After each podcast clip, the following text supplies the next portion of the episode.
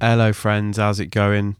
We're on episode 58 of the Looking Sideways Action Sports podcast. Blimey, these things are ticking by rapidly now. Anyway, this is the first of a special series of Hossegor omnibus episodes recorded during my recent rapid fire 48 hours in the southwest of France for the Quick Pro the other week. Big thanks to my friends at Vero for hosting me over there. Had a great couple of days. To be honest, head, headed over there with no real plans, and this one came about as a testament to the growing power and influence of the Looking Sideways audience. To be honest, because on night one, I, you know, I did the usual, did a nonsensical Instagram story saying I was in Hossegor. I got a message from a listener on Instagram who said, "Ah, Todd Richards is in town.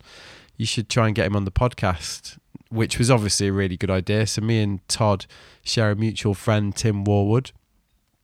So I texted Tim, and then within five minutes got a reply saying he's up for it. Here's his email. Dropped Todd a line. Basically, he was like, "Yeah, see you at your place at eleven o'clock tomorrow morning. Job done."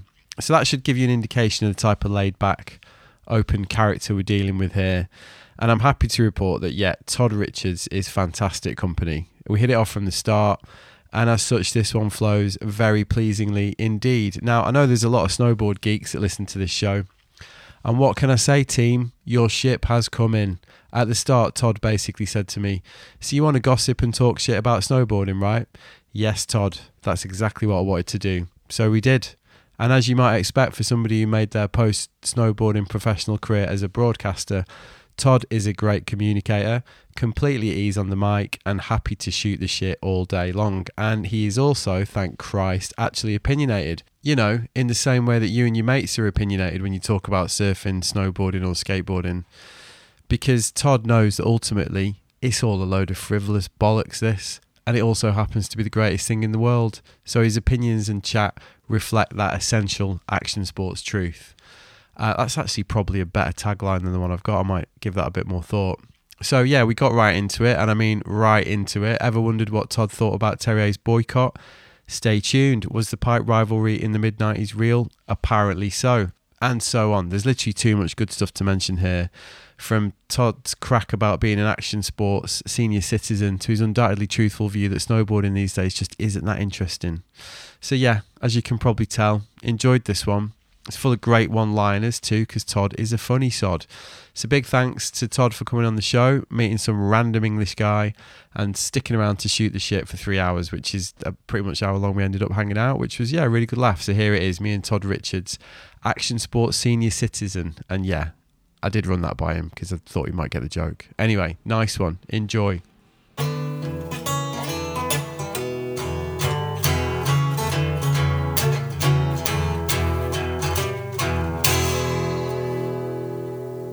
Todd, how you doing? I am doing good. You jet lagged? I'm, you know, it, I basically wake up from a coma every morning. It's it's such like a deep s- like a sleep. So like when I wake up, I kind of don't know where I am and stuff. Yeah. But I mean, was it day three? It's kind of today. I think was should be the worst day. Yeah, mainline a bit of coffee. Yeah, It's worse coming that way though, isn't it? I think so. Just because you get, you know, it, that it's so flip flopped and you're in unfamiliar surroundings and. You know, you go home and you can kind of relax into it, and Yeah. there's no pressures. But you come here, and there's always someone has an agenda Yeah. or something.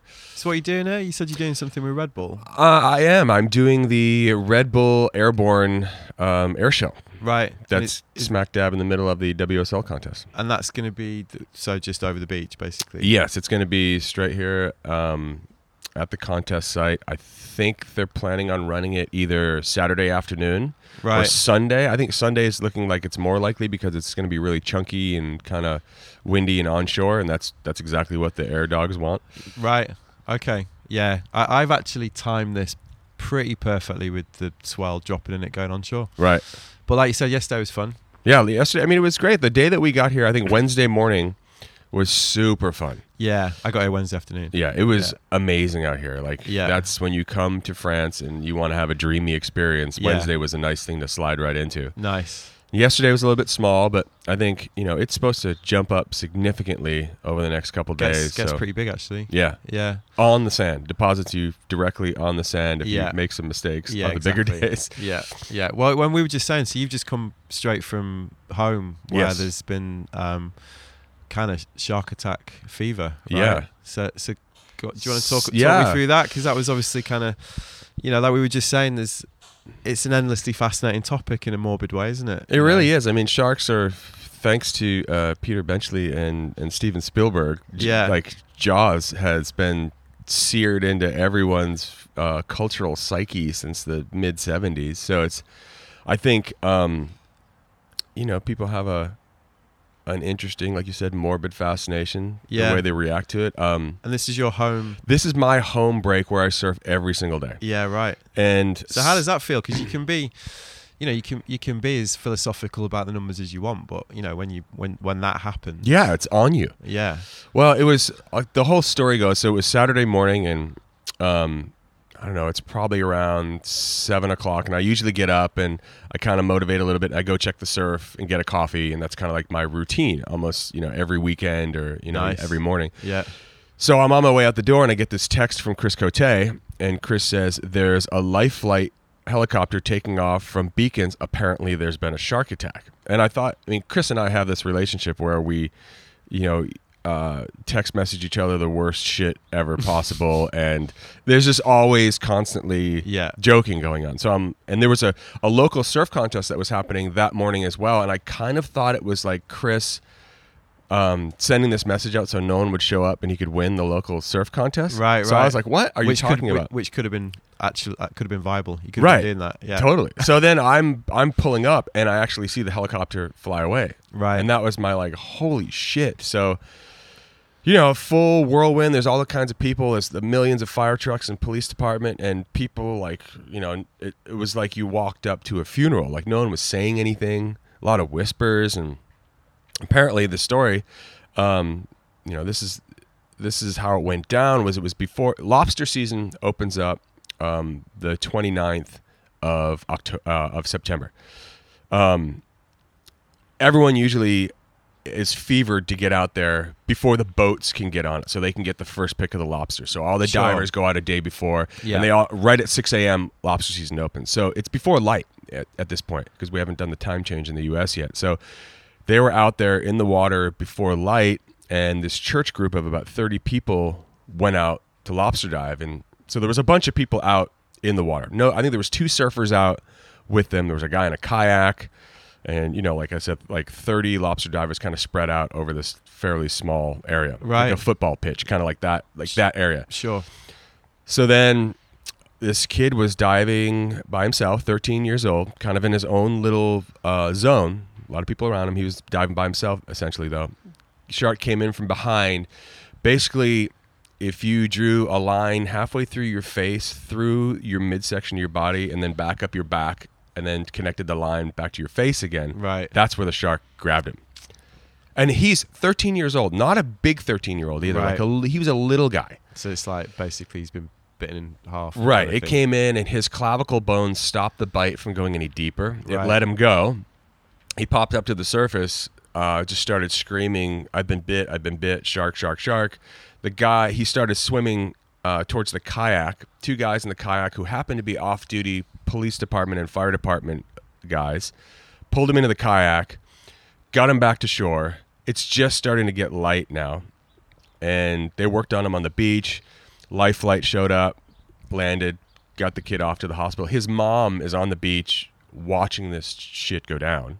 I mean, the, the part, I mean, the shark attack thing, it's sharks are in the ocean. Yeah. It's just part of, part of what we do. We try to push it out of our head. And, but the thought of like a 13 year old alone in the dark with the boogeyman coming out Yeah, and it's getting you, horrifying. that's a little hard to take Yeah. more than anything else. But he's going to be okay. He's going to make a full recovery. He's going to have a bunch of crazy scars and a crazy story to tell when he decides it's time to tell the story. yeah, yeah. So So he's fine. and how's the atmosphere down there now then? little wiggy. Yeah, Um, you've been surfing though, I went. So we were. There was a swell coming in. We just had a big tropical uh, hurricane swell that came in on Sunday, Monday.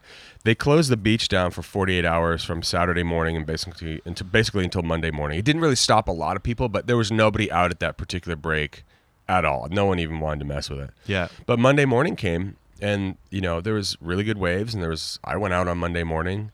Um, it wasn't a ton of people, but it was to the point where it was big enough so the six or seven people that were out at the spot that I was surfing, everyone would get a wave when a set would come through, and then maybe you would be sitting out the back because you didn't get one, Right. and you're just sitting there thinking a lot. Yeah, no doubt. But- Jesus.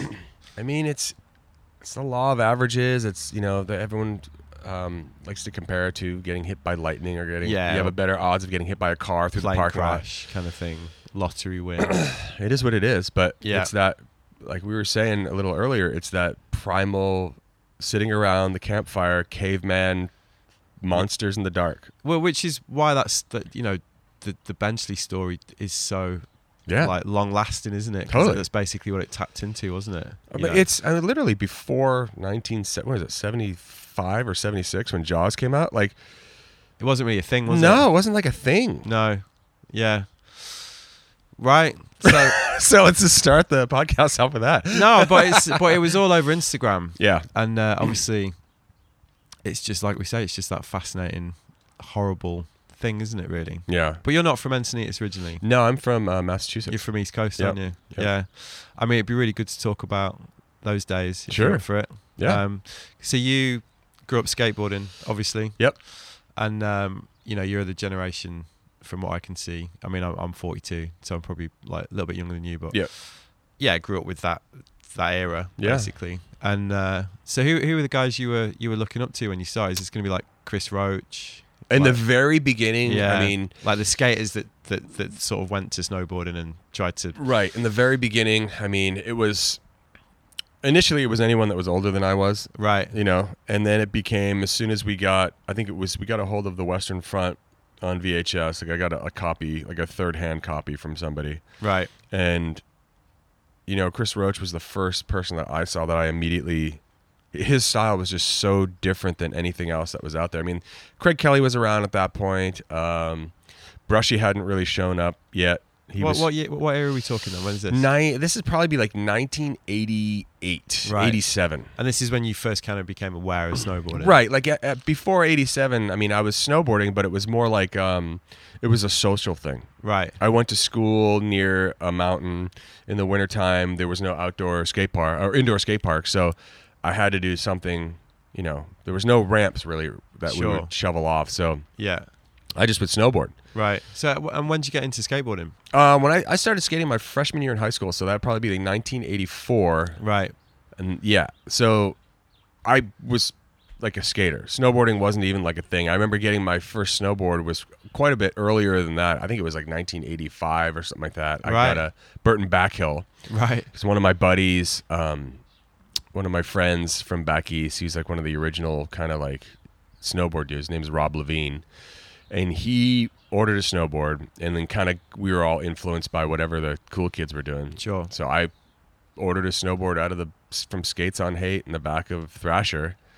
Um, it showed up, waited for it to snow a couple inches, did it, tried it in the backyard of some house and hated it. Classic. Couldn't stand it. It Yeah, was right. Dumb. Like it just I can't turn it. It doesn't work. I thought it. You know, you have all these.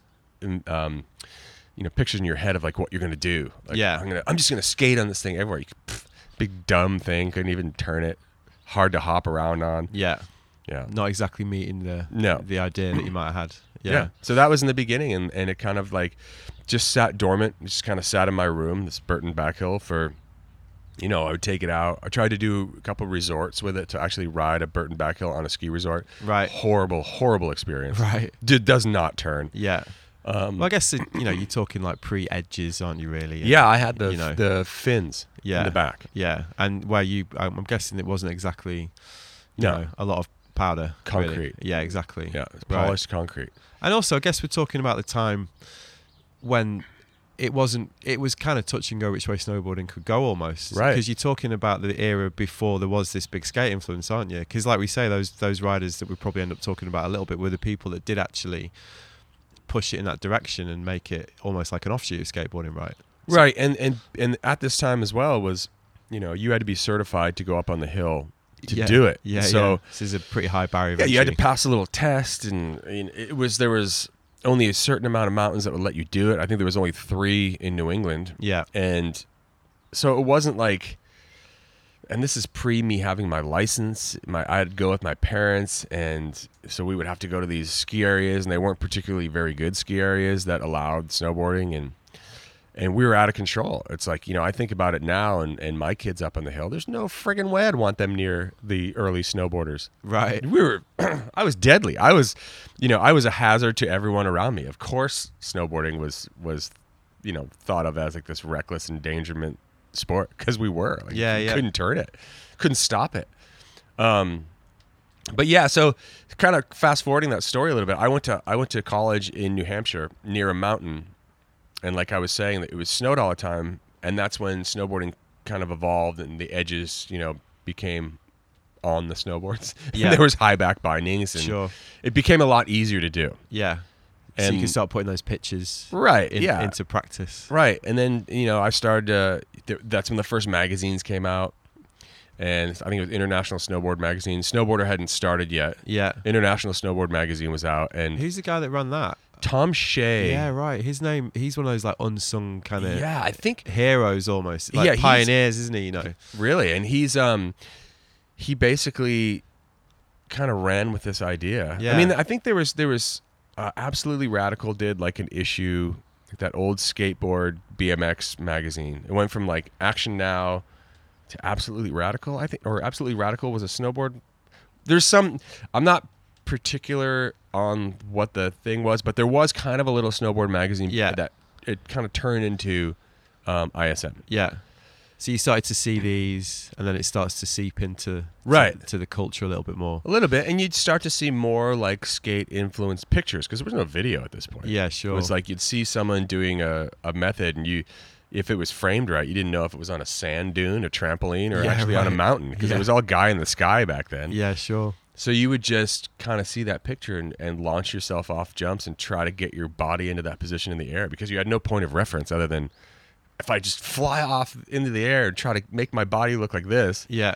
Yeah. So it was a little touch and go in the beginning. yeah. But skating presumably has always been the the original kind of influence. for you. right and it's it kind of you know western front came out um that was probably right around the same time i think maybe that was like 88 89 like Si- i think maybe sims had put out a video oh yeah no it was the sims video first there was the video days or S- not, no that's blind was it sims this is snowboarding with team sims and there was um there was I think a little part in there where it goes like it, you know the sky's cleared and Terry Kidwell took out his signature round tail and he does like a basically what was essentially a rocket air back then like just like a boned out like method boned down instead of sideways just off of this knoll at Donner Ski Ranch Right. and I was like oh my god Right. that is so different than anything I've ever seen. It was like that iconic footage of Kidwell doing methods out of the Daho, uh, the Donner quarter pipe, Yeah, and like the those backside 540 Early- back then. Early backside fives. Yeah. Right. So that was it. I was like, okay, I'm I'm totally down with Right. this. So that's when you kind of like That's when it clicked. the, the possibilities. Right. The equipment's caught up. Yeah. There are influences, and you can kind of you know it's the classic like, well, I'm going to be able to do the tricks that I can't do on a skateboard on a snowboard. Right? Yeah, and it was skaters then too, because before that it was what we had for influences on the East Coast was like Andy Coglin, Chris Carroll. They were all racers, Yeah.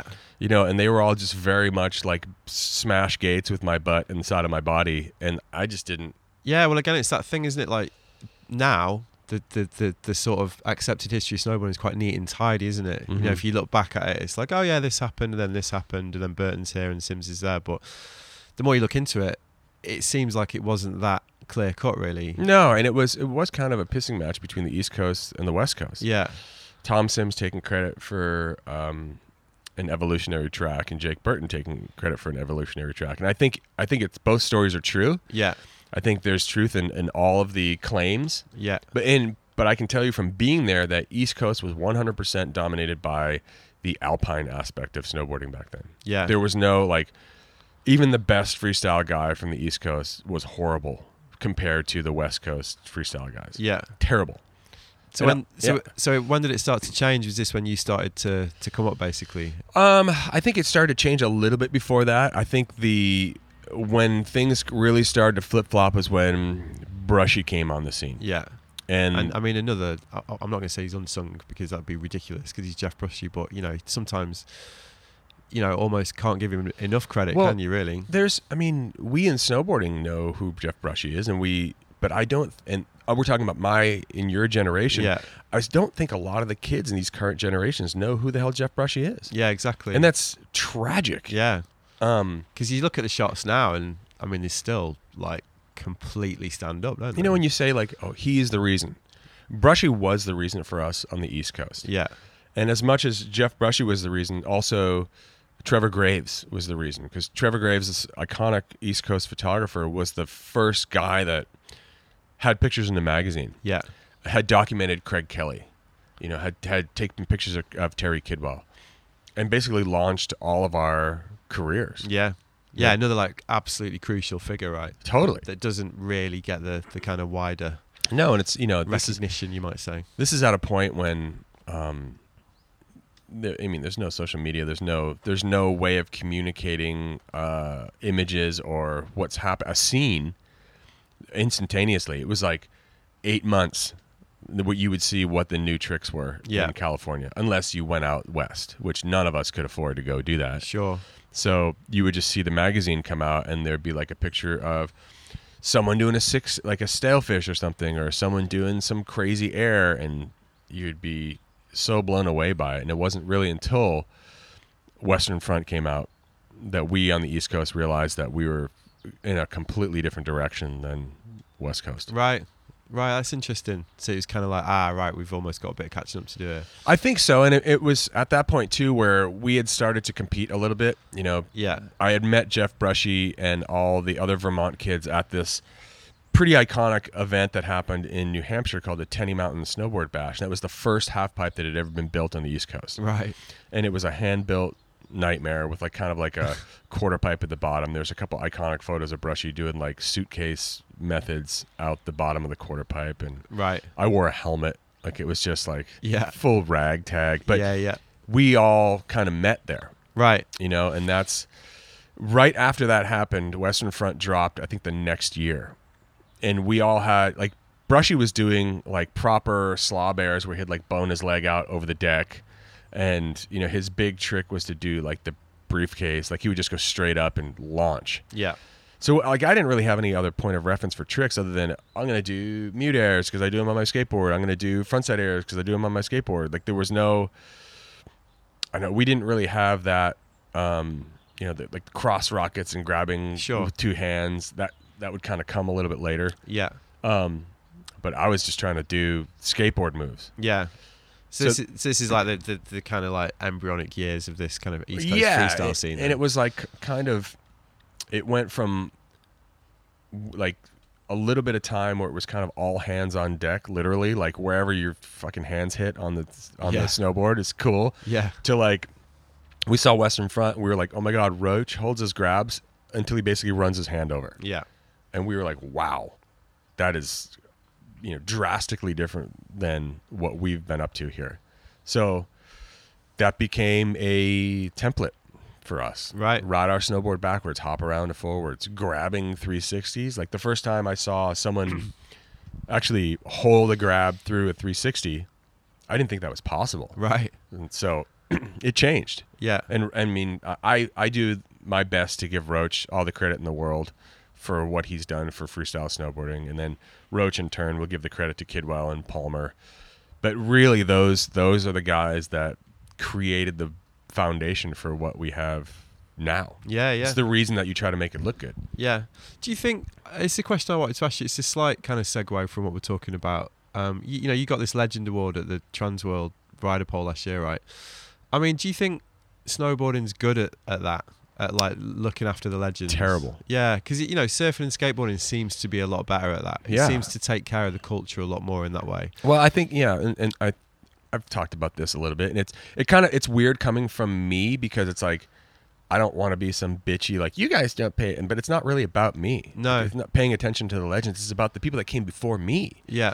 You know, Well, there's- which is what you're talking about, Right. basically. Which is why I asked the question. You know, you're like, you- you're not talking about yourself. You're talking No. about the people that you learned from and the people that set the tone, right? and I do. I mean, I really appreciate the fact that I got that Legends Award from Transworld. I- It's it's amazing, you know. But there's a lot of unsung heroes that maybe should getting Legends awards because of the contributions they made to the sport, not in terms of them being um, public figures and being in front of the camera, but like Jeff Grell invented the fucking high back. Yeah. Like, you know, these kind of people that kids have no idea that these human beings even existed.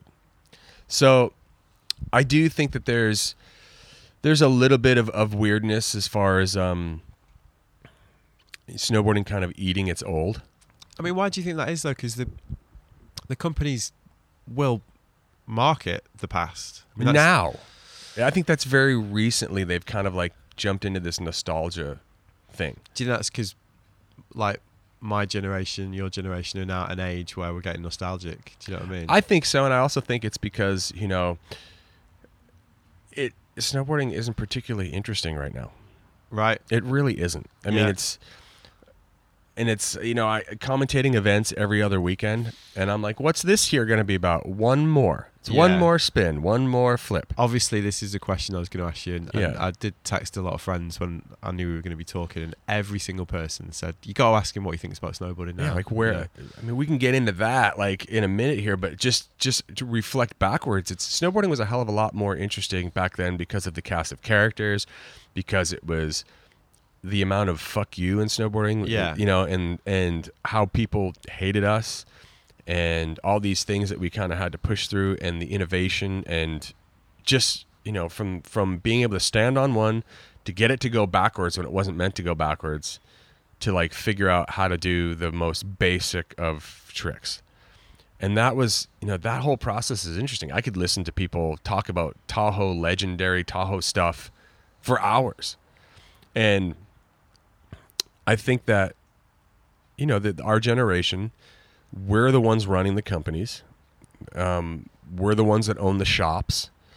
Um, you know we have the kids and we want you know we want to teach the kids about what came before so i think yes there is a there is kind of a um a push right now for the nostalgia yeah, and i think it's you know partly because the generation that's in charge of the money that's being spent is kind of our generation and also because snowboarding is so vanilla yeah, for want of a better alternative, basically. yes exactly Yeah. So, I mean, what what do you put that kind of evolutionary cul-de-sac, if you like, down to then? Why why do you think we've ended up in this place that we never wanted to get to? You know, for like 20 years, people have been warning about, oh, you know, snowboarding's going to go down this path. It's going to Right. be about gymnastics. It's going to be about you know like one more rotation, and it's not like there hasn't been a dialogue about this. It's not like people haven't you know stuck their hand up and champion style and champion like the elements of snowboarding that you're you know lauding now yep what What do you think happened? I think there's a couple different factors. I think one of them, you know, definitely is the mainstream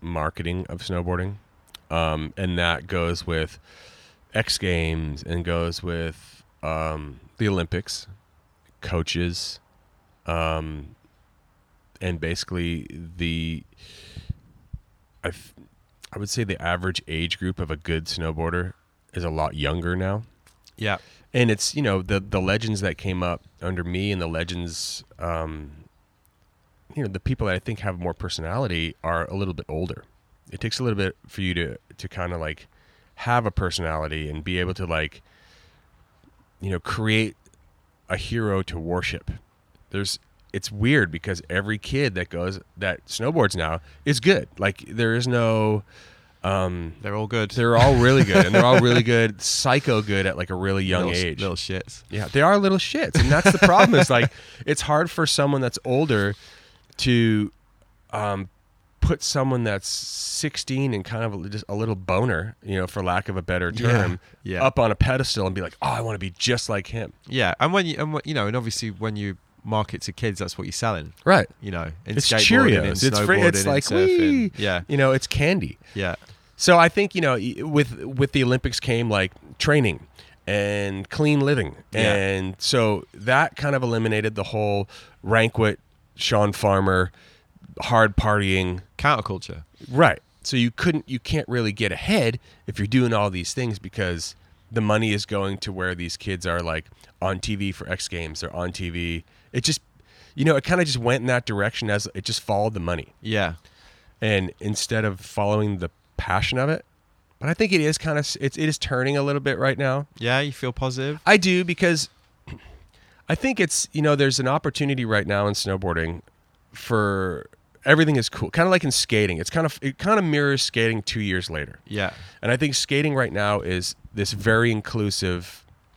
It doesn't matter what tricks you do. For a while, I mean, skating was you had to fit in this certain box, or you were kooky and you got clowned by the girl chocolate. Yeah, exactly. You know, Plan B, DC Sure. guys. You were a clown. Yeah. But now it's like you've got like welcome skateboards. You've got all these brands of like dudes are really gnarly. They're not riding traditional shapes. They're kind of wacky. Yeah. That, You know, that eccentricity is now right. being People do championed, isn't it? bonelesses Yeah. again. Like, oh, that's no complies are back in. Yeah, like sure. so yeah. it, I think it's it's starting to have this all encompassing thing in snowboarding too, where like you got spring break snowboards making Yeah. these weird shapes. Yeah. And like yeah, that's true. so and these weird cast of characters that go out and film video parts and people love them. Yeah. and it's not like they're particularly like technically amazing snowboarders, Well, that's but they're su- just well, it's, fu- it's communicating the fun, right. which is supposed to be the point, right? Exactly. Yeah. Yeah, no, I, I see that. I see that. And again, I, of- I've always wondered if that, because, you know, for me, I've kind of worked in the European industry for 20 years.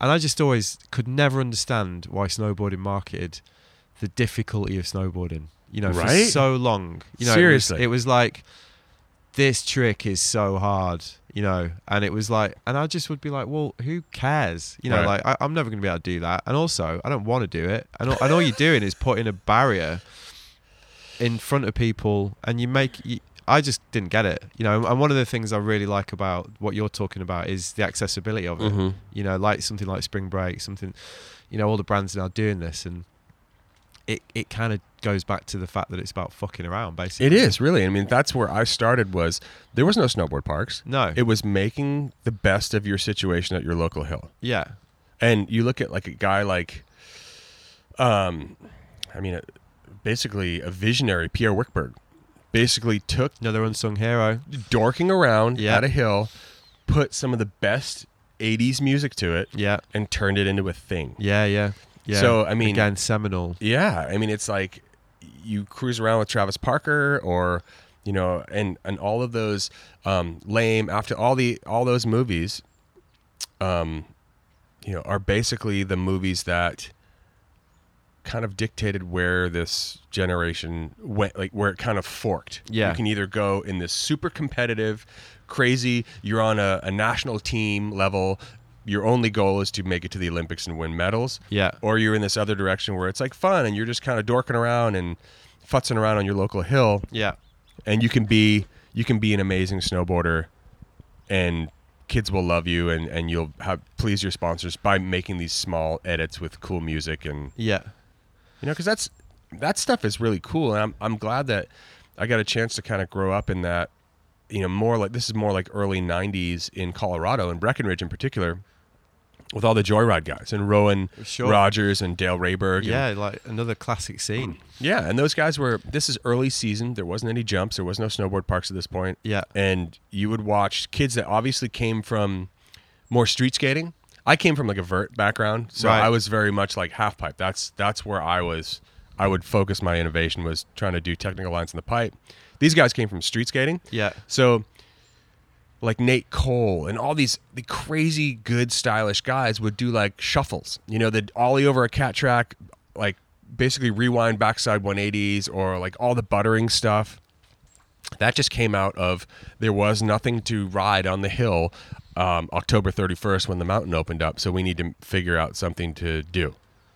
And that's where all that stuff came from. right right And it's cool. I mean, jibbing started then too. It was yeah like- the creativity urban of- stuff. exactly this this kind of this this at the root of it all Yeah. like the, the appeal of it all something about you making something out of nothing. yeah so when did you make that move then because that was a big key development for you wasn't it heading It- to breckenridge I had just I had gotten sponsored by Sims, I think in 1989. I did a full season on Sims, right and this was like I went from nothing to Sims is flying you around to do contests, you know, I think, you know, I'd never really been on an airplane before. I think I'd been on an airplane once to go to Florida with to Disney World with my parents when I was like 7 right and now I'm like 17 or 18, and Sims is like, "We want to fly you to Colorado. We're going to fly you to Lake Louise. We're going to." And I was just like, "Whoa, yeah yeah this is it, right?" i'm in yeah. So I um, Sims kind of fell apart at that point. There was a big breakup because Vision owned Sims at that point. And- Right. And, there was a breakup between Tom Sims and Brad Dorfman, who owned Vision. There was all kinds of crazy stuff going on there. So Brad Stewart, who was my team manager at Sims, broke off to start Morrow Snowboards th- with Rob Morrow.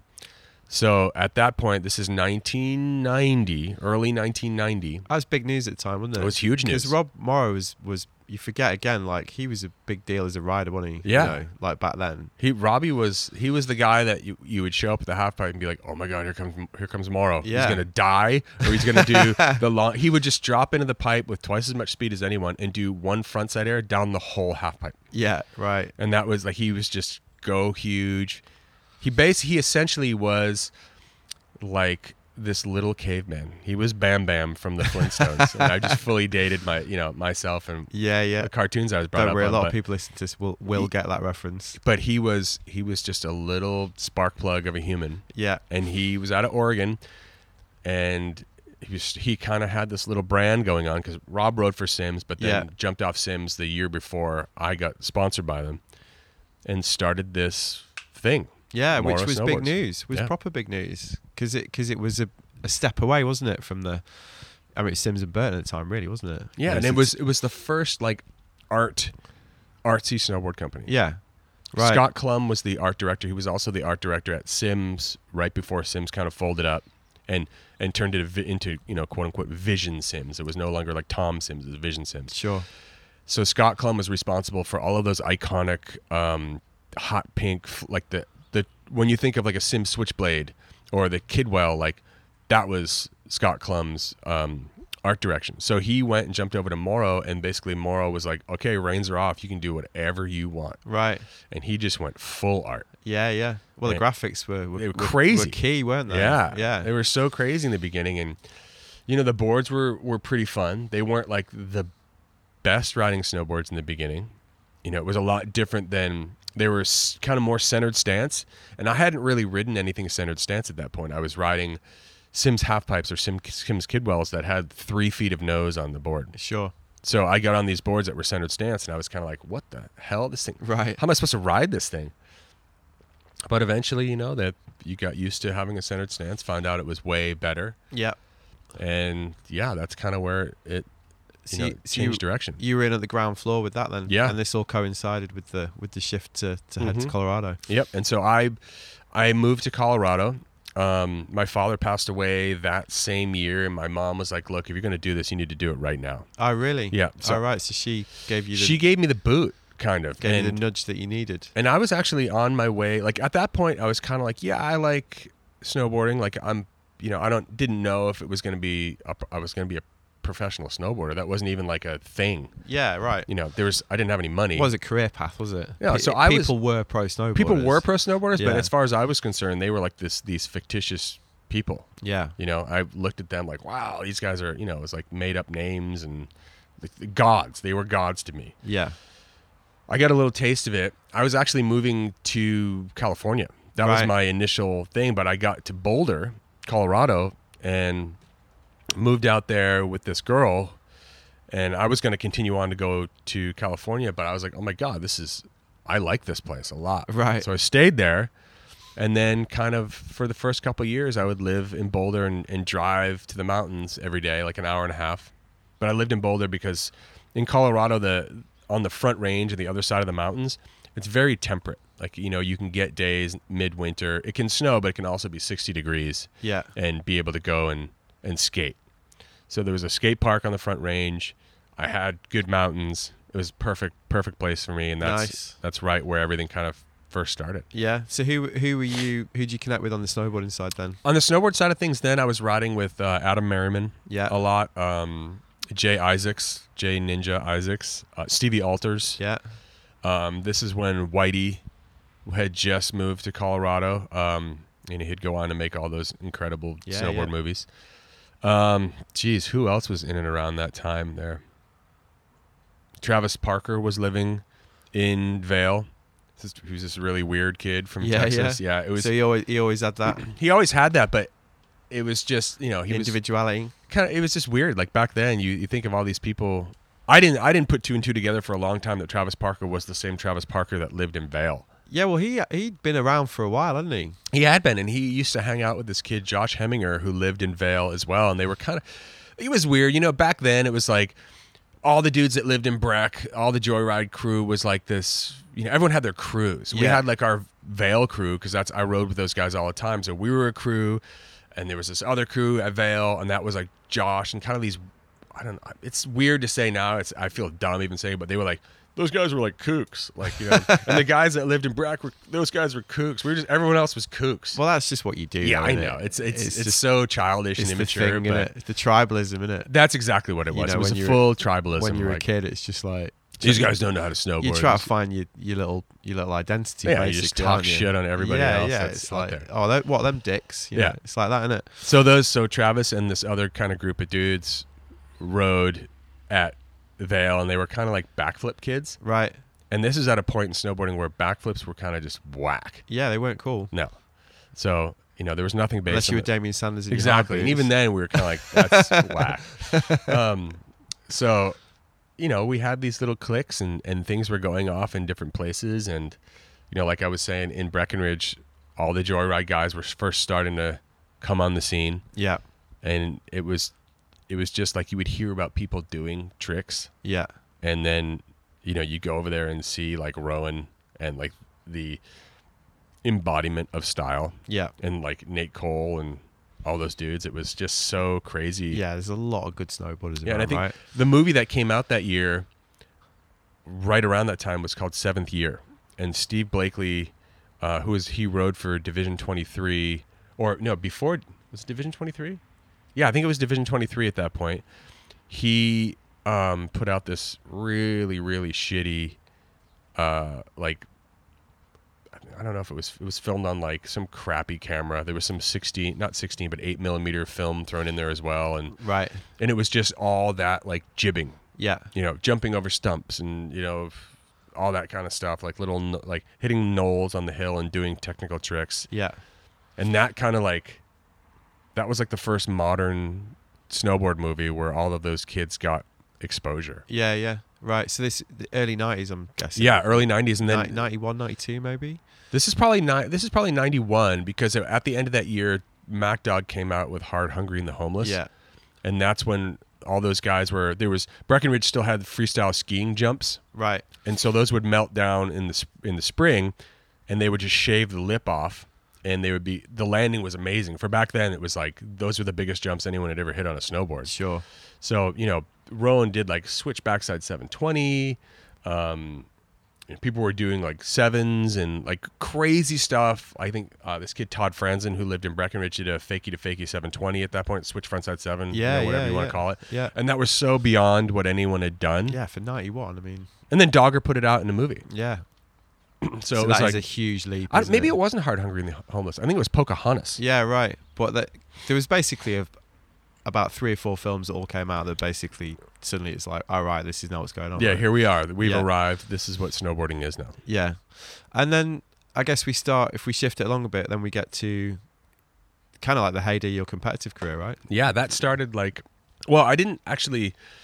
I don't think I won a snowboarding event. I was like captain of like fifth place. Fifth place was I would just perpetually be in fifth place at Right. contests because it was like I had to take down Brush, I had to take down Palmer, and there was always some wacky dude who did really well, like you know Wendell or Kevin Delaney or some dude who would just chuck themselves and end up, and also Craig because Craig was still in the mix at that point too. Yeah, yeah. so Quite a field. yeah, so there I am. I'm fifth. I can't do any better than fifth because I have a there's a block. I'm not as good as these dudes. Yeah. And I think it was 1994. Yeah, no, no, 1993 was the first time I ever won an event. You know, Right. and it, like I think it just unlocked a a door. Like it made me believe I could do it. Really? Yeah, because up until that point, I would, psy- I'm gonna psych myself out. Like, oh, I can't do any better than these guys. Right. That's then- interesting. So there's a yeah. mental block that you had. Yeah, and it was like something happened where I, I don't know if it was I figured out how to do the fakie 720 Yeah. and that was kind of like a um a separation of like if you were pr- like a pro half pipe guy and then a half pipe guy who could win a contest. And I don't know how I figured it out. I just chucked myself until I started to land it, and I Right. it just became when spinning started to happen, and I just got on board with that whole spinning thing Yeah. it right away and it just you know from from ride free riding to winning my first half pipe contest it was just you know because i had all the other tricks but i just didn't have this is right when the scandinavian started to come well, I on was gonna, you know, I was gonna say that because obviously Terrier starts. Terrier, Cebu. 'Cause Yeah. Terrier had been around a little bit. Like I was still in 1989 or 90. Terrier first showed up on the scene Yeah. as like this little kid riding for Burton, and I think the first big splash that he made was at the TDK 1990 TDK World Snowboard Championships at Breckenridge. That's when Terrier first showed up, Right. and everyone was like, "Holy shit, who's this little kid from Norway?" Yeah. and it- pr- I think Terrier was already doing all the crazy spin tricks, or starting to. Arguably, I will say that Tucker Franzen, who rode for Sims, landed the first fake it forward 720 in the half pipe Right. at Breckenridge at in one of the practice sessions Right. there, and we were all like, he was just call it like like a uh, carnival trick, Right. like it would. This has no bearing anywhere in snowboarding. I'm just going to try to see how many times I can spin around. Right. but yeah, it wa- it all of a sudden it was like the Scandinavian influence came on. They were doing these tricks. There wasn't a lot of people from the states that could could kind of step to that. Yeah. So I just killed myself to learn it, Right. and that's kind of opened the door Sure. to you know the beginning of of doing well in contests for me. Yeah, yeah, yeah. I mean, a couple of things I've read. You did talk. You've talked about nerves. You know, you've talked about the fact that you you did have to to overcome that. Was Yeah. that was that always something that was there? Yeah, I think so. And It's like you know, once you get a a dose of self confidence, whether it be a win or someone gives you a tap on the shoulder that you really respect and says, "Hey, that was rad." Yeah, Like sometimes that's all it takes, sure. you know. Sometimes that's all it takes when you go surfing. totally. And you, and you know what? It's it's funny because I I really pay attention to that because there's a couple there's a couple people that have said things to me over the years in snowboarding. Um, Craig Kelly was one. Um, Tom Sims was one. Roach was actually one. Like Roach said, I did like a good backside air at some event. Like he didn't really know me. Yeah, You didn't know, have to say I it. didn't really have to say. But those Yeah. things, They matter. yeah, they they matter more than any contest victory. They do matter. ever. They s- they stay with you those things, don't they? Because I guess you you have that perception of yourself, Right. and if you're competitive, like you, I'm guessing you probably are. You're competitive with yourself as well, aren't you? Probably more so than anything else. because you know you, you're your own harshest critic Mhm. you know and you don't judge yourself in the way that other people probably do so when you do get one of those peers that you admire gives you that kind of kudos then it gives you a sort of glimpse doesn't it of like where the reality is Right. and it gives you the chance to kind of reset yourself a little bit to g- be like oh actually you know maybe maybe there is Maybe I can do maybe there is another door to go Yeah. through kind of thing I mean, I was just always one of those kids who thought like I was kind of, I was shorter when I grew up. I was kind of like a little nerd, so I Right. was really used to getting put down. right So when anyone would give me any kind of like confidence boost or any kind of compliment, I would just eat it up. It was like sunshine to me. Like, Right. "Wah!" So to have people say encouraging things like that, and it, it kind of brings me to now, like kids, kids remember, kids will remember the negative things you say a lot more than the positive things you say yeah you know there's i mean i can still remember snowboarders when i was coming up that were dickheads to me in lift line at stratton at the us open in 1990 yeah like it's vivid as it was yesterday people being dicks well like it cuts you deep doesn't it totally does It's Especially when like- you're a like, kid. "Ugh." so try well you know big advice for any young snowboarders coming up that think they're hot shit you, be nice to your generation 'cause Yeah. they will shit on you when they get good so and anyway it's so- amazing how people still don't learn that. You No, think they that'd be don't. pretty obvious. but- I'm a god. Yeah. You can't touch me until six months later. I've lost all my sponsors Exactly. and no, I've burnt every bridge. yeah, and then it's like, hey, remember me? Mm, Well, I do actually. Yeah, you're a total prick. but yeah, you know, it's. I, I think I just got a little bit of self confidence, Yeah, and that just helped. I like, and I was saying I. f- I learned that I could win, and it was okay for me to win a comp. right. You know, That's interesting. it's hard to win. yeah, It's hard to push yourself over that lump of like, I got, I can do this. right. instead of just being like crushed, you know, by watching other people's contest runs. Right. And that was a big thing for me back then because it was like I didn't particularly go very big in the beginning and I didn't really have a thing. I didn't really have like technical snowboarding, like skate lines or whatever the hell Sure. you wanted to call it. I was just kind of like doing it. Yeah. And I would watch Brushy go and he would go four feet bigger than everybody else or, or Terrier would do his crazy Terrier lines or whatever. And that would just crush me before I even dropped into the start gate. Right. Right. Okay.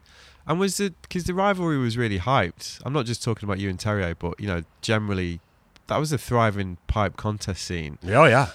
I mean, it really was. You know, there was there was pedestal events and and there was media- Palmer versus all the Europeans. Yeah, Like exactly. that was like there was there was these you know there was a narrative. Yeah. Which going back to what we kind of talked about earlier, there's there's a, there's not that many of them these days. But Mm. so, and I always wondered, especially as I've got older, how real it was really. Oh, it was real. It was really real. Right. There was a big rivalry between Jimmy Scott and Terrier. Yeah. Jimmy And Scott got caned, didn't he? He got Kane. Terrier would say shit to him, dude. That was gnarly. right. Um, I remember this one particular U.S. Open. We're all sitting in the start gate, and Jimmy's about to drop in, and Terrier rolls up and just you know your typical marble mouth Terrier like, just hey Jimmy, I just want you to know, I'm gonna do your exact run, but five feet higher. See, have a good my ride. God. And just rattling him Right. so hard in the start gate. Proper mind games. proper mind games. No way. But it was, you know, Terrier was just a cocky prick. Yeah. And, you know, rightfully so. He was the gnarliest snowboarder on the planet. Yeah. Yeah. Well, And, he had the um, profile to match. Yeah. And I mean, people fed that, fed into Terrier. Like, Terrier could never get in trouble for doing anything at any res- resort or any event. Like, he was always dropping into practice during women's and no one, oh, it's Terrier. Like, you know, He's allowed. he's allowed to He do gets it. a pass. Everyone else would just get, you know, booted out of the event. He- Right. He could just get away with it. But Right. yeah, so those rivalries were real. Right. So you felt that. Yeah, Right. for sure. And then I wanted to ask you about the 98, if that's all right. Yeah. The Olympics. Yep. Because another thing that I was reading when I was researching this was that you, I think you said something like you choked. Oh yeah, I choked big time. Right. And, I, I and- focused more on what would happen if I walked home with a gold medal right. instead of what it would take to get one. Because again, the hype was massive, wasn't it? Yeah. Especially around Terrier as well. Because Mhm. it was, as I remember it, and correct me if I'm wrong, it was built up in the lead up as you v Terrier Yeah. kind of thing. And then he pulled out, obviously, which became the story. Yeah. So how was that as, you know, being part of the whole conversation? Well, I think you know it's Terry made a Excuse dec- Terry made a decision, um, and Burton got behind it, and there was like all the the, the handcuff Olympic rings T-shirt and Yeah. you know that kind of thing, and I wanted to go to the Olympics because at that point in time it was like you know I grew up w- I grew up watching the Olympics, and it was like doing I kind of was doing it for my mom, you know, like showing her that I've you know I've done it Right. and also because I saw like what happened to people. I, basically, I started liking the smell of my own farts. Right. You know, I was just like, I was like, oh, I'm gonna just go there and kill it and get, get all these endorsements, and Well, that's the power of that of that competition, though, isn't it it? really is. I And mean, it's, you know, we that- didn't know any better then. Yeah. I mean, you can joke about that, but conversation I had with Dave Mailman, who we Mhm. both know, yesterday was basically about that. About the Olympics was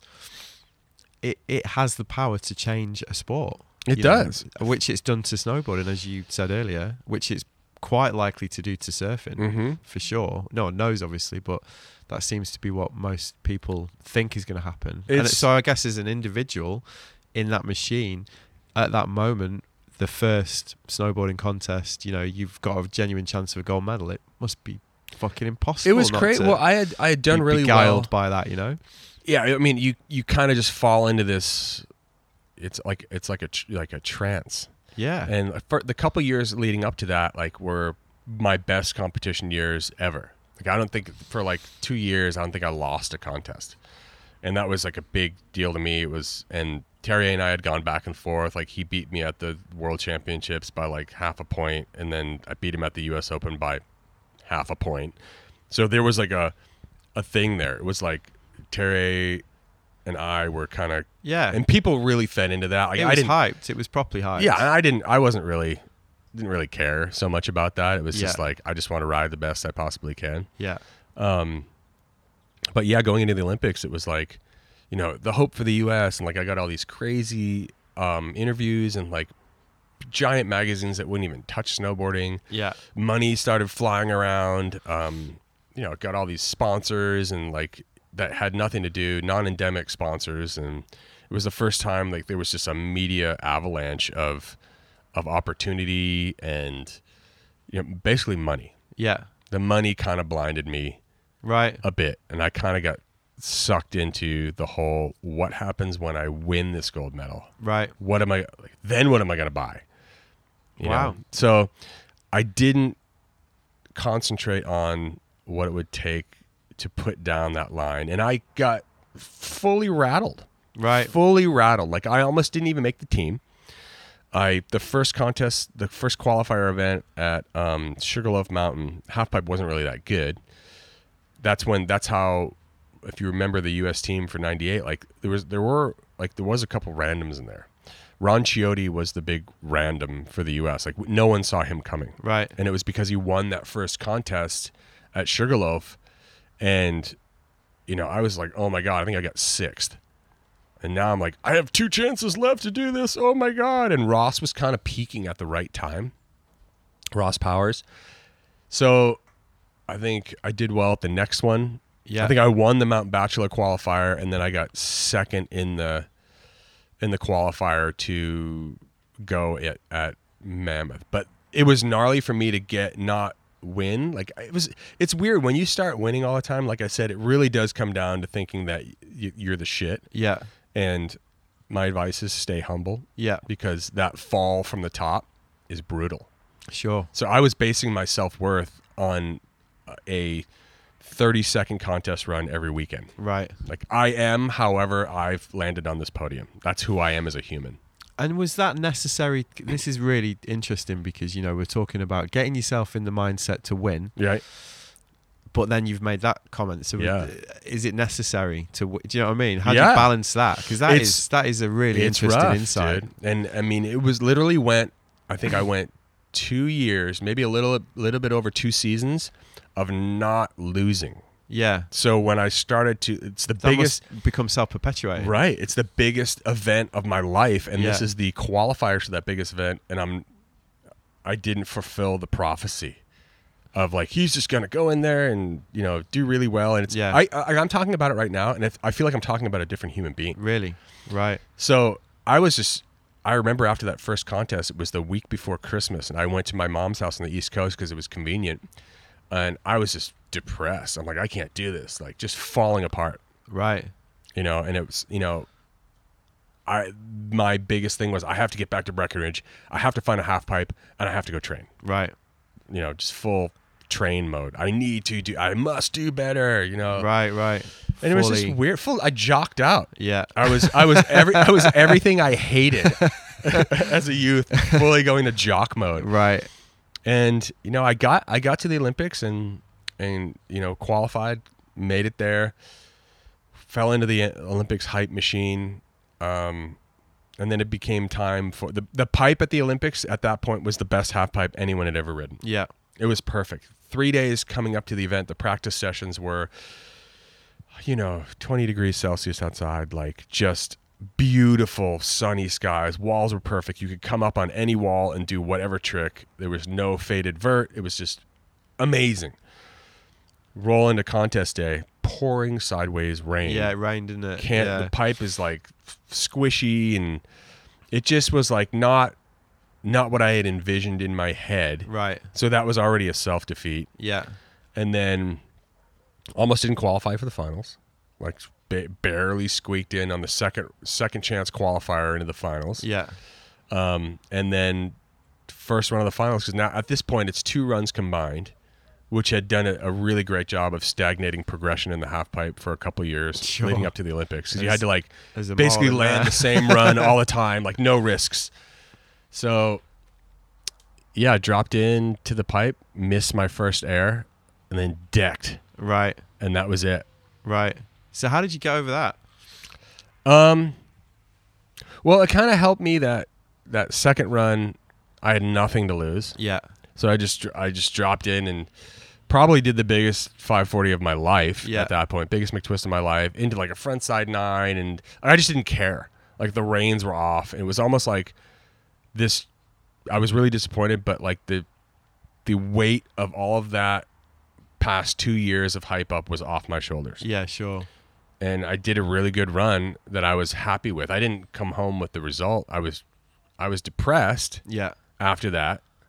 Um but it was like it that defeat at the Olympics kind of helped push me forward in progressing snowboarding. Yeah. I think right after that was the World Championship, the Sim no, the Vans World Championships at Tahoe were like 2 weeks later Right. which you know world championships olympics but it was like everyone totally different contest format Yeah. three runs best run of three full progressive like like i said the chains were off everyone the Yeah. shackles of this pressure of the olympics were off the guy jean simon was going to be there Yeah. it was chance at redemption blah Yeah, yeah. you know and i ended up doing really you know i won that contest and started to like inv- invent a little bit for myself like i think that was the f- i did a inverted frontside 900 Yeah. that was the first time i'd ever seen anyone do that So the shackles were off. shackles were off and then Yeah. a week later at the us open i figured out the stupid backside nine the Yeah. wet you know quote Yeah, unquote yeah. the wet cat The wet cat. and that was like I, don't- it was it was a change too because I started to really like just going riding the park and hitting jumps. It Yeah. had been so long since I not got off the lift, rode straight to the half pipe, Yeah. hiked the pipe for a whole day. Sure. Right. So it's a different Different, just a shifting. different era. Yeah. I was Hey. really glad the Olympics were over. I bet, yeah. I mean, I got one more question about Yeah. the Olympics then. So how did you how did you take the boycott?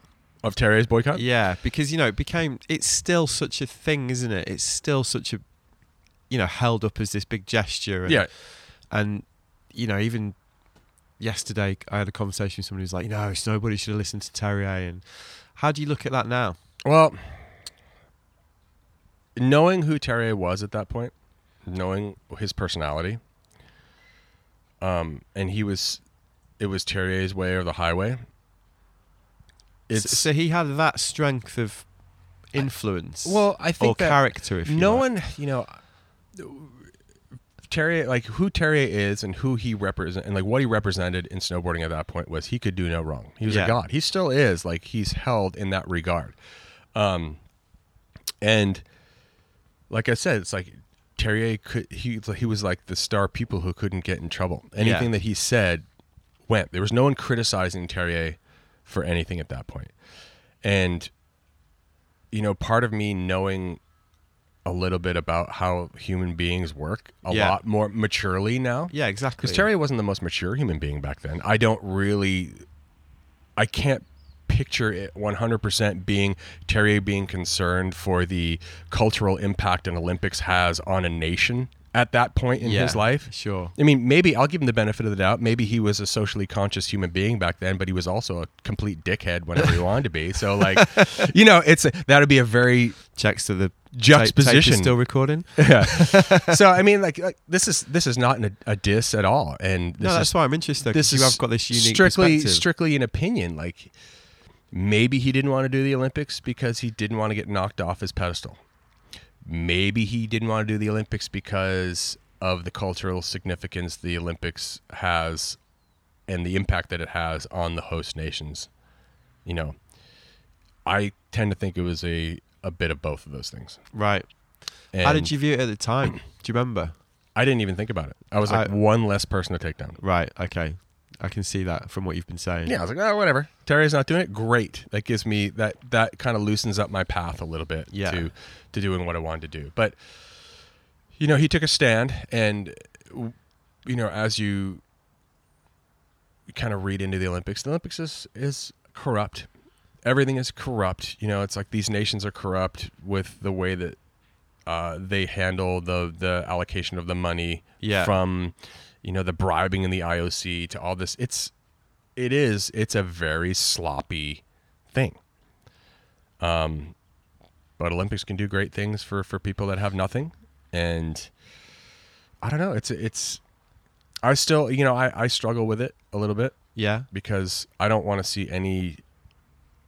You know, the world is is is corrupt.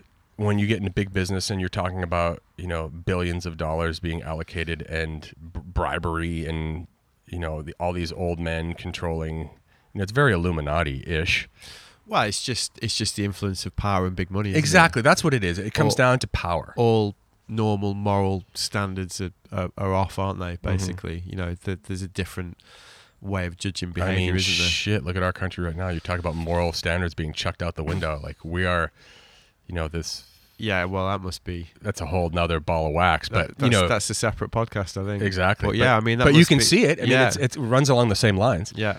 and yeah, you know, just getting back to that, I don't, I don't 100 percent think that that Terry had all those things in mind when that went down. Yeah, It was a marketing stunt, but you know, Burton turned it into a marketing stunt, yeah, and they did a very successful job marketing it. And here we are in 2018, still talking about the Yeah. marketing stunt that was pulled. every four years it comes up, doesn't Mhm. it? Yeah, and every four years it becomes the more of the standard. But isn't it ironic that Burton has been providing the Olympic uniforms, but at the same time feeding money and feeding feeding hype into Terry was right. Well, yeah, I mean it's uh, it's it's like you say, it's marketing, isn't it? It is marketing. But I, you know, I do have a similar question for you because obviously you commentate on the Olympics. Mm-hmm. So how do you how do you square that? I square it because I if if someone's gonna to communicate what's happening in snowboarding to the masses, if it isn't me, it's gonna be somebody else. And I would rather bring my salty ass in there and try to do it justification than have someone that's going to be wacky uh, NASCAR announcer guy in the Yeah. booth. I mean, I, I'm convinced that they would find someone decent Yeah, but I think that maybe I have a unique perspective as in being in the industry as long as I have been, knowing what it's like to sit in the starting gate, knowing what it's like on the other side of success, yeah, um, and just the maturity to go about doing it that way. sure. So it is a responsibility, and Yeah. I and and every time that that little red light goes on that we are live. It's like dropping into a contest run for me. Do you get the same nerves? I get the same nerves, and especially you know, it became. I had to really buckle down in the last two years, and sometimes I don't get it right Yeah. to Got it. count, You know- count spins, dude. It is rough. Every time I watch one of those contests, I'm like, thank fuck, I don't have to work. there out was a what that couple is. runs. There was a couple runs last year that I, I in, in particular, I think it was Max Perot's, maybe even Darcy Sharp's, where I didn't catch the. ca- You're only relying on what the camera angles give you. Yeah, which is a. And if another- they another pan on the issue. first, they pan from the first hit, and I don't see somebody land, or I don't know what stance they are when they take off. Yeah. whole run's off. yeah, yeah, Whole run is off. sure, So, you know, I botched a couple runs, and that that's like me eating shit in a contest like that I was supposed to, you know, set up to win. It's like it was like a fall in the first run of qualifiers. Like, Yeah. I'm, I'm harsh on myself, yeah, and the internet is very harsh. yeah, So I try not to read into the comments, but I'm um, a glutton for self punishment. So I'll go in there and flog Must be hard myself a not little bit. to. Yeah, but like you know, I just I try to make it count when I need to. I, I we went into the Olympics this year, and after a couple events where I fucked up some people's runs, I'm like I'm studying. I'm going to pay attention. I am not going to miss a goddamn thing. And if I don't know what it is, I'm not even going to drop a trick name yeah. and try to you know try to catch up with it on the replays. And I think we did a really good job at the Olympics as far as doing that. It was the best yet for sure. I mean, the commentary c- across the nations, obviously, you know, our mutual friends Ed and Mhm. Tim, Yep. you know, Craig in Canada.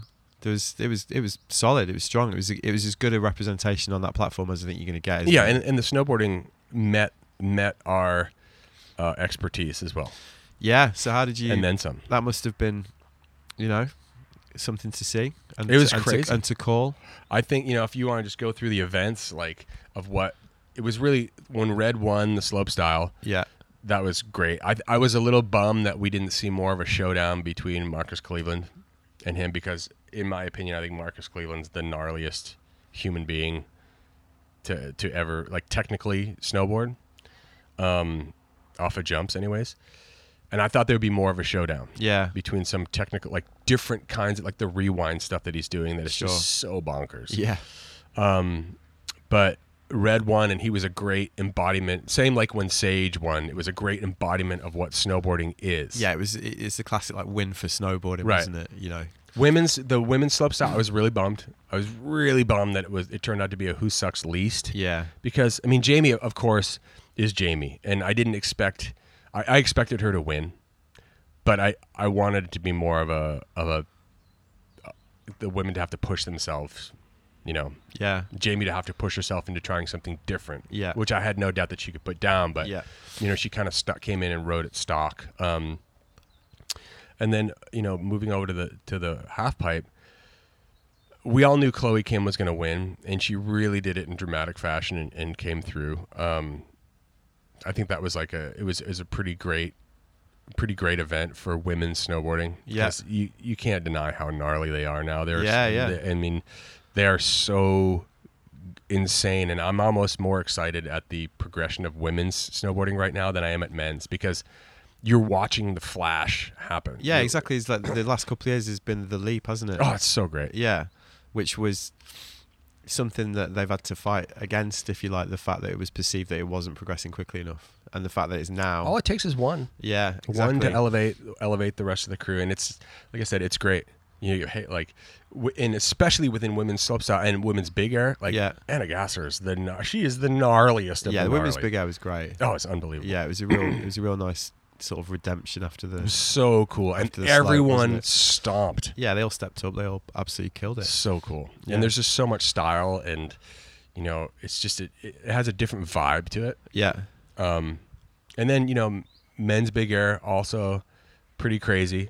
I would, you know, it is becoming like the human throwing star off the, off of the ju- off of the jump. You know, it's like, how like, is it just going to be one more this year? Is it like, is it an eighteen hundred? I mean, Yuki Kodono doing eighteen hundreds yeah, and quad quad flip eighteen. It's just like, come on. yeah. It is. It is very, very difficult to comprehend. For It's very difficult to like get excited. yeah, for me, I mean, I think you know um, this summer Sage Kotzenberg did the frontside ten rewind down in New Zealand, and that was like a huge deal on Instagram. I that's one of the most technical tricks I've seen. And if Sage is doing it, and maybe, God, it comes down to the judges, dude. If Yeah. the judges stop rewarding one more, one more spin, one more flip, yeah, then these guys will be forced to innovate, and that's that's what we need. yeah. Well, it's another perennial debate, isn't it? How do you arrest it but keep the progression? You know. because you look at you look at any of these jumps and whether it be um you know someone falls in the second hit a slope style and comes down and does a huge method off the last jump that method gets more cheers than a quad Yeah, of course. or a triple core Oh, Yeah, yeah. or whatever Yeah. so by that logic isn't that better snowboarding Yeah, i mean that's just i mean why isn't someone on the third jump doing a huge method I mean, people are trying with formats, aren't they? There- There's, there's there's conversation around formats and how you can how you can do this and how you can reward that standard as that style of snowboarding that obviously there's such an appetite for as, Yeah. as you're describing. But- it's uh, hopefully it happens Yeah, yeah.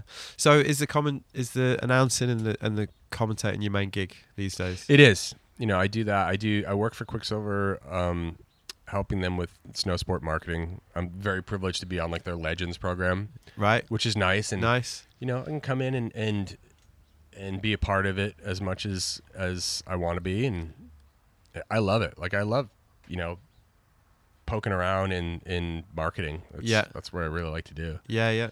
And you got But- the brewery as well, right? We did. We sold it. Oh, you, I didn't know Yeah, that. we we sold it to Miller Coors. Right. so it's given me a little bit of leeway to have you know some free time to to do whatever Nice. so it's that's that's been a really nice thing Have you always had those kind of entrepreneurial No. sidelines? no No, Not really? really. So how'd that come about? i was lucky enough to kind of fall my, my friend group just kind of hey we're we're starting this brewery No way. Really? Um, That's great. yeah we're gonna do this thing and it was like a bunch of s- skaters that i really looked up to and Yeah. and they're like hey do you want to be a part of this i was like just hell yeah Yeah. So I scrapped together some. I got like a uh, some money from doing some um, uh, voiceover work for some some network stuff. Right. So it was kind of like you know extra income that I wasn't really counting on. So I was like, yeah, I just take this, Right. and it just it blew up, Amazing. blew up. Yeah. So yeah, I don't. We started village. We started Villager about a year and a half ago, two years ago maybe, and that's like our new gig. It's the same kind of group of people. Um, it's like a coconut water thing, and you know I don't. The, the pessimistic East Coast side of me is like lightning never strikes in the same place twice. Right. So I don't pay attention to that one as much. Okay. But you know it was it was a it was a nutty thing to actually be part of a successful brand. Yeah, yeah, and not exactly the easiest market. Jesus, no, Christ. my God, and like it's beer. You crazy. know what I There's- mean? Like we're gonna oh, we're gonna start a new beer brand. There's craft beers everywhere. Yeah, Like, right. I don't even understand how we c- we were even competitive, but we just kind of did. We took skate marketing, kind of applied it to beer, Yeah, yeah, and yeah, it worked. It worked out. yeah. So what's getting you uh, getting you stoked these days? Right now, being in Hostagore, I mean, it's I'm I love surfing. Surfing is my Is that is that your main? that's my ma- like. If you were to ask me what am I now, based on the amount of hours I put into any Yeah. sport, I'm surfer over all these other sports. If you had to pick one, what would you pick? surfing, Yeah, no, Easy. not even any doubt. not even any doubt. Why why surfing? because I don't. There's no competitive aspect. I mean, I grew up s- competing skateboarding and wanting like wanting to be good and like having this crazy competitive aspect in that that turned into snowboarding. Yeah, Surfing, I don't have that, right. and you're constantly Pressure's off. pressure's off, and you're the the canvas isn't constant. Yeah. So there's no. You can only be as good as that wave gives you Yeah, and you know just doing a turn like there's not like there's not many sports that one one second can give you all the satisfaction you need for the rest of the day yeah, yeah. No, I'm the same. I, if I had to pick one, it'd be surfing. yeah I mean, it's the only one I get better at. it's a s- it's I a- get worse at and it's it like going to every year. therapy i go Yeah. out in the water and it's like i went to a therapist for an hour and a half every day Yeah, you know so it's it's really hard f- when i'm away from the ocean now because it breaks my routine of of going in the water just i can't think about anything else yeah, just surfing, get out of the water, you know, and start my day. yeah. And have you got any other anything else that you want to do? Because you've done a lot over the years. You know, you've written books. Like you've had such a varied career. You know, started businesses, had a successful sport sporting career. You know, blah blah. Any any other? Just make sure that I raise my kids the right way. Yeah, well, that was the that was the next one. Obviously, Yeah. I mean, I've two, two kids. two kids. My daughter's 14, my son is 17. Yeah. And just getting out of the teenage years alive and, and, and pointing these kids in the right direction, you know, in the Yeah. age of of social media and dick pics. Dude, if I can survive this, oh my God. It's, Yeah. uh, It's harsh. New new challenge right It's there. Fully. Yeah, fully new challenge and yeah i don't know you know it's there's there's a lot of fun to be had out there Uh, yeah. Life I- sounds good, man. life's life's fun you know it Yeah. has its, it has its ups and downs when you when you become an you know a, an action sports senior citizen i mean i'm on the cusp i try not to admit how old i am but like i'm on the cusp of of half a century Yeah, like of that age. so it's like yeah. getting up in the morning after skating you know it's like i can go skate for a day and it's two days off Yeah. or you know i'm looking at jumps snowboarding now being like meh, maybe i won't hit that Maybe I'm not gonna. yeah, Yeah. there's the that kind of like fire i don't know the the the little devil on your shoulder that says do it and the little angel that says you could get hurt Yeah. that angel's speaking a lot louder than the devil these days Do you find that a relief? no Or do you miss it? i miss it You do miss it Mhm. because that's that's another thing about getting old, isn't it?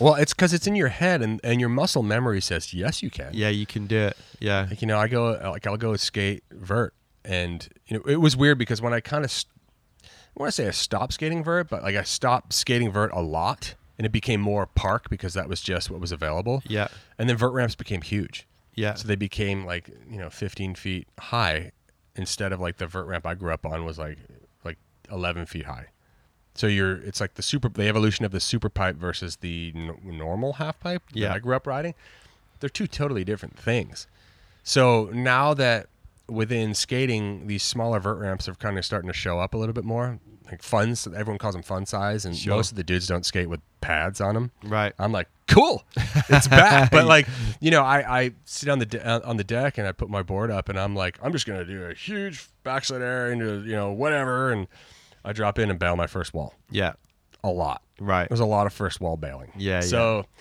your your body and your mind, it's it's just take advantage of it when you if you're young and you're listening to this podcast, take advantage of your body and mind being in sync because Yeah. they slowly tar- start to desynchronize as you get older. Well, I would see it's it's definitely one of the big challenges of of middle age, isn't it? Like Yeah. dealing with that that realization. It's de- it can be depressing too, and you and Yeah. like you know just as much as losing losing a contest when you've been this human for a long time, the disconnect between your body and mind as you get older and doing sports is just as harsh. Yeah, definitely. Yeah. But surfing, thank God, there's people that are really old and really good at surfing. yeah, so that is the lifeline, it isn't doesn't it? hurt as much. No, exactly. I'm not down for getting drowned or like getting eaten by a shark. So my like, what I like to go out and surf, and like, you know, I'm not not me- having a dick measuring contest with anyone in my surfing. So like, I'm No. not going to Jaws or like, yeah, yeah. I have no interest in going to drop into some like square ten foot wave. no. I just want to have fun. Yeah, yeah. Yeah. Great. Hey, Todd, that's been amazing. Thanks, man. Yeah, really enjoyed A it. lot of waffling, but whatever. Not at all. Absolutely brilliant. Thanks for doing it, man. Thank you, man. So there you go. That was my outrageously gossipy and entertaining chat with Todd Richards. Big thanks again to my friends at Vero, in particular the two Johns, who were very good company during my two days in Hossagor. Looked after me exceptionally well on that jaunt. We had a beautiful house right by the beach, a couple of fun surfs, some general good times. And yeah, greatly appreciated by me. Now I've got two more episodes to come in the Hossagor Omnibus. A chat with the great Neil McNabb, who has been a very much requested guest on the show and then a freewheeling two hour odyssey with my friend and industry legend, Dave Mailman. Now, I know I say this every week, and can you tell I quite enjoy doing this whole podcast thing? But this one is a proper roller coaster of a chat that covers it all life, death, the state of the industry, and everything in between. So, what else is going on? Well, following some housekeeping corner musings the other week, in which I wondered out loud if it was ever acceptable to be interviewed for your own podcast, I had plenty of people get in touch suggesting that yes, I really should interview myself or be interviewed on the show, which, you know, I find a bit ridiculous to be honest. But then, as fate would have it, the very next week, I was actually asked by some friends of mine to be interviewed for their podcast. I really am ticking off the podcast tropes week by week here, aren't I? I mean, I've, I've even started going on about my dog on the show. Um, which is another thing that pretty much everybody does. If I start giving Peg a fake voice, though, you'll know I've really jumped the shark, so keep an ear out for that. Anyway, my friends Chris and James at the We Move Movers and Mavericks podcast asked me to go on. So I thought, fuck it, why not? So we're going to do that next week. Of course, I'll share that with you when it's up. Christ knows what they want to talk to me about, but let's see how I get on when the tables are turned. Um, what else have I been doing? Well, I've been helping up, out some friends of mine with a book about the GB Park and Pipe team and their incredibly successful last decade. That's been put together by my friend Sam Mellish, a photographer. I was very stoked to get the chance to work with Sam over the last few years on the various GB Park and Pipe stuff we've been doing. He spent two years following GB Park and Pipe in the run up to the Olympics. If you've listened to my episodes with Leslie McKenna and Billy Morgan, then you probably know a little bit about that. If not, go and have a look. They're on the website. Anyway, he's put all the best images from that two-year tour of duty into a book he's publishing to document to document the team's success. I have contributed a chapter to that, as have my friends Edley and Leslie McKenna. Um, I also helped Sam edit the whole thing. I will, of course, put links and all that stuff up once it's out. Big up Sam. He's a true artist. He's a grafter. He's done some amazing projects over the years. He's somebody whose work you should definitely support. So go and find him on Instagram, Sam Mellish, and keep an eye out for the book. I'll be mentioning that in the newsletter when it comes out. Finally, just to shout out for my wintry merch. Yeah, you know, we're on the way for winter. Um, I'm not going to use the hateful Game of Thrones related phrase that every unimaginative tool uses about this time of year. Um, but yeah, the sweats and hoodies are starting to do pretty well that's a really easy way of supporting the show if you're enjoying it and want me to help and want to help me keep it going. Seems like countless thousands of you are each week now. So yeah, get on over to the site www.wearelookingsideways.com, buy a tee, a sweater, a hoodie, wrap yourself in said garment, as well as the warm glow that you're going to get from helping me keep this whole thing going for a few episodes more. And yeah, send me a picture because I'll put them on Instagram. All right, we're done back soon with probably Neil McNabb, I reckon. In the meantime, thanks for listening and catch you later. Nice one.